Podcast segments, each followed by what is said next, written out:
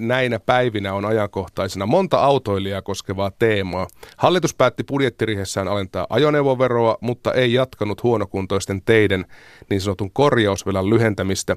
Teiden kunnossapitoon sentään liikeni jokunen miljoona.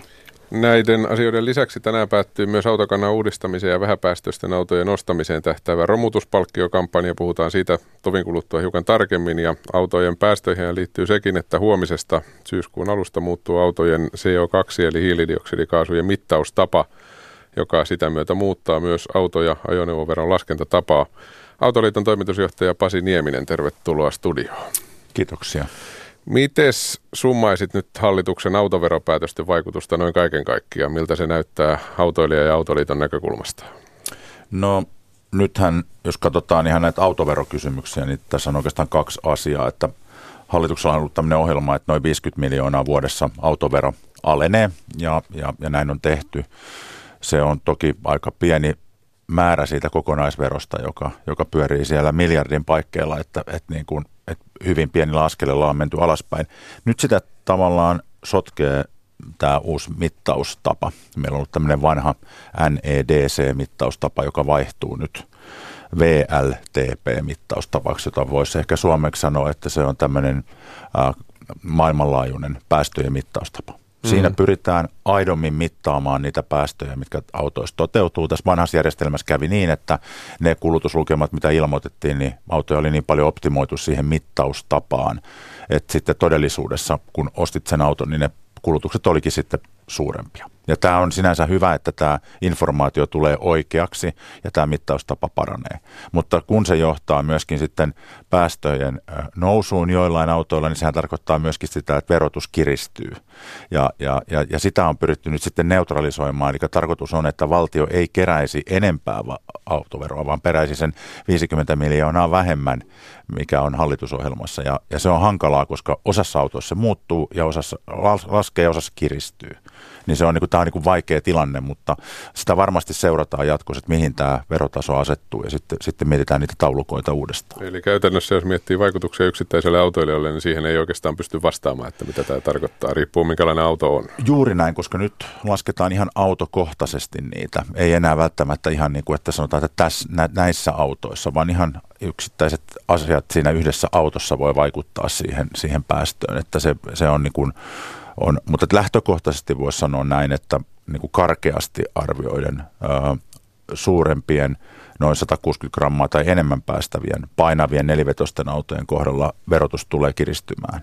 Ja sitten taas siellä ihan kevyemmässä päässä, niin siellä saattaa tulla näitä veron kevennyksiäkin. Eli onko tässä myös vähän sellaista ohjaavaa, että suunnataankin kuluttajia sinne hieman vähempipäästöisiin ja pienempiin autoihin? Näin, näin, näinhän se tapahtuu, kun se, kun se verotus kiristyy niissä ison päästöisissä autoissa, mutta tämän laskentatavan muutoksen tarkoituksena ei ollut tehdä tämmöistä poliittista valintaa, vaan sen tavoitteena oli tehdä niin kuin neutraali ratkaisu ja nämä poliittiset päätökset on tarkoitus tehdä ikään kuin erikseen. Mutta nyt tässä tapahtuu niin monta asiaa yhtä aikaa, että, että tämä, tämä toteutuu juuri näin, että se ohjausvaikutus syntyy tässä. No Pasi Nieminen, miten Autoliiton näkökulmasta tukeeko ja tuleeko hallituksen päätöksistä aleja uuden auton ostoon? Putoako meillä autojen hinnat ja sitä myötä ehkä myös autokanta uudistuisi? No tämähän on se tahtotila, mikä on ilmastu, että hiukan auto, auto, tota, autovero alenisi, mutta nyt kun tässä on tämä mittaustava muutos yhtä aikaa, niin tämä jää nähtäväksi. Mutta on myöskin annettu ymmärtää, että jos jo tämä näyttäisi siltä, että se johtaa veron kiristymykseen, niin taulukoit voidaan sitten katsoa myöhemmin uudestaan. Että, että varmaan tässä on nyt, kun on näin monta liikkuvaa osaa, niin joudutaan, joudutaan tätä ehkä säätöistä myöhemmin vielä tekemään. Et, että, mutta että meidän meille olisi tärkeää tietenkin se, että me saataisiin sitä hankinnan veroa alaspäin sen takia, että, että meillä on todella kunnianhimoinen ohjelma päästöjen saavuttamiseksi, kun Suomi on semmoinen maa, missä, missä niin kun katsotaan eurooppalaista, niin jos jossakin, niin täällä on perusteltua se oman auton käyttö. Että et verrataan väkilukuja, ja maan pinta-alaa ja näin, niin, niin Suomi on se maa. Niin, niin meidän, meidän me, me ollaan jatkossakin tarvitaan niitä autoja, niin, niin jos me ajetaan sitä autokantaa uusia, niin hankintahinnan veron alentaminen on yksi erittäin hyvä keino edistää sitä kannan uusiutumista. Suomalainen henkilöauto on keskimäärin vähän yli 4000 euron arvoinen, niin jokainen ymmärtää, että sen vaihtaminen uuteen, niin, niin, niin se ei ole ihan niin yksinkertainen asia. Että se vaatii aika merkittäviä pääomia. Hmm. Otetaan sitten tähän väliin se romutuspalkkiokampanjan asia, joka päättyy tosiaan tänään. Eli kiire on, jos sitä aikoo hyödyntää. Sitähän kokeiltiin 2015 varsin hyvällä menestyksellä. Teille saatiin noin 8000 vähäpäästöistä autoa ja sitten romutusrahat loppuivat kesken ennakkoon suunnitellun romutuskauden. Ja Tänä vuonnahan vanhan romuttamalla sai vähäpäästöisen bensa-auton ostoon 1500 euroa ja sähkö-, hybridi- ja kaasuauton ostoon 2500 euroa. Tavoitimme tuossa vähän aikaa sitten Tuovi Valtosen Trafista ja hän kertoo tämän vuoden romutuskampanjan tuloksista näin. No, tällä hetkellä meillä romutuspalkkion osalta lukemat näyttää siltä, että varauksia on tehty 6600 kappaletta. Mutta tämä lukema on nyt eilisaamulta, eli siitä puuttuu vielä nyt eilisen ja tämän päivän kirjaukset. Eli tuo tulee tuosta nousemaan vielä jonkun verran. Onko se vähän vai paljon? No, jos puhutaan siitä, että määrärahaa on käytetty noin 90 prosenttia, niin kyllä se minusta ihan hyvältä, hyvältä lukemalta näyttää. No miltä näyttää tulevaisuus? Vieläkö tämän kaltaisia romutuskampanjoita tullaan näkemään?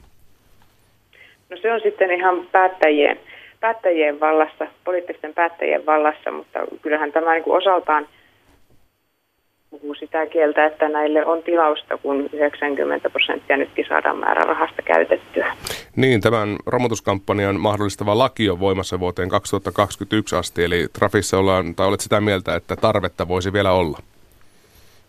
No se jätetään sitten tuonne poliittisille päättäjille. Ja tarkennan sen verran, että vuoteen 2021 on siis voimassa tämä hankinta- ja muuntotuki, eli romutuspalkkiohan itsestään päättyy tosiaan tähän päivään. Joo, se on hyvä täsmennys. No, miten, mitä sanot siihen, että miksi tämä kampanja on ajoitettu näin, että se kestää vain osan vuotta? No, tässä on, on varmasti niin kuin arvioitu sitä palkkion käytettävien autojen määrää suhteessa tuohon määrärahaan ja arvioitu, että tämä kahdeksan kuukautta olisi sitten se, johon tuo kahdeksan miljoonan määräraha ikään kuin sopii. Eli kysymys on enemmän kalenterista kuin esimerkiksi siitä, että autovalmistajat perinteisesti tuovat syksyllä aika paljon uusia malleja myyntiin. No tuohon en osaa niin kuin, ottaa kantaa, mutta, mutta lähtisin tuo kalenteri, kalenteri tässä on enemmän ehkä määritellyt tätä. Romutuspalkkion lisäksi kansalainen voi saada tukea myös henkilöauton muuttamiseen kaasu- tai etanolikäyttöisiksi. Kuinka suuri merkitys sillä on ollut? No meillä on tähän asti tuohon muuntotukihakemuksiin tullut 560 kappaletta näitä hakemuksia ja on arvioitu, että niitä noin tuhannen verran vuodessa tulisi. Kuulostaako se, se luku sinusta isolta vai pieneltä? No se kuulostaa itse asiassa aika lailla siltä, mitä me arvioitiinkin, että se oli silloin, kun tätä lain vaikutusarviota tehtiin. Yksi tämmöisen muuntotuki ja romutuskampanjan tarkoituksena tietenkin uusia Suomen autokantaa, henkilöautokantaa, saada sitä vähäpäästöisemmäksi. Kuinka paljon Trafin mielestä tätä kantaa olisi tarve vielä uusia? No tietysti poliittiset päättäjät on tähän, tähän asettaneet kovat tavoitteet, eli, eli Trafilla sitten viranomaisena on, on tehtävänä vaikuttaa siihen, että niihin tavoitteisiin päästäisiin. Näin siis kehityspäällikkö Tuovi Valtonen liikenne, liikenteen turvallisuusvirasto Trafista. Autoliiton toimitusjohtaja Pasi Nieminen, minkälaisia ajatuksia heräsi tästä? Joo, tämähän on ihan positiivista, että tätä, tätä rahaa on kuitenkin näinkin paljon käytetty, kun otetaan huomioon, että tämä on hyvin paljon tiukempi tämä peruste, että minkälainen auto romuautoksi kelpaa kuin siinä edellisessä kampanjassa. Että, että aika hyvin se on mitotettu ja laskettu, että, että se on näin, näinkin mennyt. Ja, ja tosiaan niin kuin tuossa äsken Trafistakin todettiin, niin, niin, niin kyllähän tälle nyt näyttäisi kysyntää olevan. Ja, ja, ja jos me tätä autokannan uusiutumista halutaan edistää, niin, niin, niin ei tämä huono, huono työkalu siihen ole. Niin, tässähän hallitus on ilmoittanut tavoitteekseen saada Suomen teille 2500 000 sähköautoa ja 50 000 kaasuautoa vuoteen 2030 mennessä. Miten realistiselta se tavoite tällä hetkellä sinusta tuntuu? Se on, se on kova tavoite, niin kuin mä sanoin, että pitää muistaa, että meidän autokanta on kuitenkin vanhaa ja, ja sen arvo, pääoma-arvo on suhteellisen alhainen, kun katsotaan ajoneuvokohtaista arvoa keskimäärin, niin, niin että sitä kautta se tulee. Mutta kyllä tietysti nämä hybridit yleistyy ja, ja, ja, ja, ja niiden kautta niin kun, niitä sitä sähköä saadaan sitten yhä enemmän sinne liikenteeseen. Hmm. Niin, tällä hetkellä sähköautokanta on alle 2000 ja se haluttaisiin kahteen ja puoleen sataan tuhanteen reilussa kymmenessä vuodessa, eli matkaa siihen vielä on.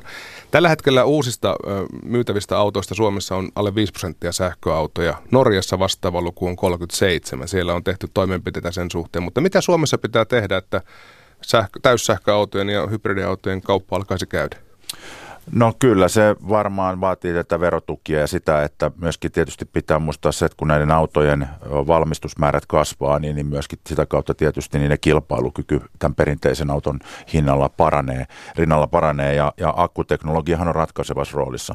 Norja on siinä mielessä hankala vertauskuva, että norjalaiset myy sitä öljyä muille ja ostaa sitten niillä rahoilla näitä sähköautoja. He on poistaneet sieltä autoverot, ajoneuvoverot, siellä on ilmaisia pysäköintipaikkoja, saa ajaa bussikaistoja ja voi ladata, ladata ilmaiseksi niin autoja, niin, niin, niin he, he on kyllä niin kuin satsanneet tähän niin paljon, että sen takia tämä Norja on hyvin poikkeuksellinen, että siinä on niin, kuin niin rikas maa, että heillä on varaa tavallaan tämä tehdä. Niin siis Norja, Norjalla on niin paljon öljyä, että he voivat ajaa sähköautoilla. Tämä on vähän näin voisi sanoa, varaa ajaa. Niin. Näin voisi sanoa, että Norjan valtio tienaa valtavat määrät rahaa sillä niin, että yli pursuu kassoista, että, että, että he myyvät öljyä muille ja ostavat sitten sähköautoja ja tukevat sitä sitten. Tähän liittyen, kun puhutaan näistä sähkö- ja kaasuautoista, täällä on yleisökysymys siitä, että mitenköhän mitataan kaasuauton päästöt ja kuinka se vaikuttaa verotukseen, kun nykyään se ilmeisesti mitataan bensan mukaan ja verot maksetaan siitä. Onko sinulla tähän vastausta? Nyt en ihan osaa täsmällisesti vastata tuohon, mutta että, että näin, näin se varmaan menee, että silloin kun on vaihtoehtoisia polttoaineita, niin sen, se, siinä saattaa tulla just tämä laskentatapa, että valitaan niistä jompikumpi ja se voi olla sitten käyttäjästä riippuen se epäedullisempi tapa. Hmm. No, tällä hetkellä tosiaan yritetään saada tätä määrää lisättyä. Onko sinulla konkreettisia keinoja siihen näiden lisäksi, mitä vielä mitä pitäisi tehdä, jotta päästäisiin tuohon tavoitteeseen? Tässä on tietysti puhuttu näistä romutuspalkkioista ja sitä on käytetty. Onko tämän tapaiset kampanjat sitten se tapa, millä päästään eteenpäin? Nämä on ihan oikeita ratkaisuja, mutta tietysti sähköautoissa tullaan myöskin siihen kysymykseen, että että, että jos ajattelee, että, että semmoista päivittäin käyttää, niin tulee se kysymys, että missä sitä voi sitten ladata. Jos asut kerrostalossa niin, niin, tai, tai, tai rivitalossa tai taloyhtiössä ylipäätänsä, niin hyvin vähän on sellaisia paikkoja, missä voidaan, voidaan ladata. Siellä ei ne sähköt ole rakennettu niin, että siellä pystyttäisiin semmoisia kuormia pitämään, että kaikki rupeaa autoja latailee. Moni sitten myöskin työpaikoilla on samat ongelmat, että, että ei voi ladata, kun menee katsoo noita, noita sitten näitä kadunvarsipaikkoja, niin latauspisteet on äärimmäisen vähän, niitä ei juurikaan ole. Sama pysäköintitaloissa, kun menee katsomaan, niin ei niitä sähköautopaikkoja niin montaa siellä ole. Niin, ihan kaksi kolme yleensä siinä niin, yhdessä kohtaa. Tänne kun tulin, niin tuossa Ylenpihalla näytti olevan kaksi paikkaa, josta toinen oli varattu. Mut että, et Käyttöaste on 50 prosenttia. Niin. Ei pidä vähäksi. Niin. Mutta että, että nämä, nämä kysymykset on ihan oleellisia tietysti mm, siinä, että, että, että, että tämä latausinfra myöskin rakentuu tähän rinnalle. Autoliiton toimitusjohtaja Pasi Nieminen, jotta ei jäisi tällainen näin perjantaina tällainen negatiivinen kuva nyt meillä, niin puhutaan kuitenkin autosta sillä, että Autoliitto viettää tai on viettänyt jo yli 20 vuotta auton päivää syyskuun alussa ja huomenna se taas on. Miksi tätä päivää vietetään? No kyllä meidän on tärkeää muistuttaa se, että, että miten tärkeä auto kuitenkin meillä on että me puhutaan, katsotaan tulevaisuuteen paljon ja, ja, ja visioidaan sitä, että, että miten niin kuin maailma muuttuu ja, ja, ja, ja moni on sitä mieltä, että autoa ja oma autoa ei enää tarvita, mutta tänään meillä käytetään omaa autoa enemmän kuin koskaan ja, ja oman auton merkitys meidän liikkumisessa on tärkeämpi kuin koskaan. Ja, ja sitä täytyy muistuttaa, että päättäjät muistaa, että, että sen tulevaisuuden vision ja tämän päivän välissäkin meidän täytyy tulla elään ja, ja elää ja tulla toimeen jollakin tavalla. Ja oma auto on siinä, siinä hyvin tärkeä tekijä. Miten tätä pitäisi viettää huomista Autoilla hurjasti eri puolilla. No ei, meillä on tämmöisiä tapahtumia, joissa me korostetaan ja puhutaan myöskin liikenneturvallisuudesta ja, ja, ja, ja ympäristökysymyksistä ja, ja, ja, ja näin poispäin. Että, että tämähän, tässähän on monta asiaa, että ei, kyllähän se autoilu tarkoittaa sitä myöskin, että, että se pitää olla vastuullista, että, että se on hyväksyttävää. Kiitoksia Pasi Nieminen, kun pääsit käymään ja oikein hyvää autonpäivää sitten huomenna. Kiitoksia.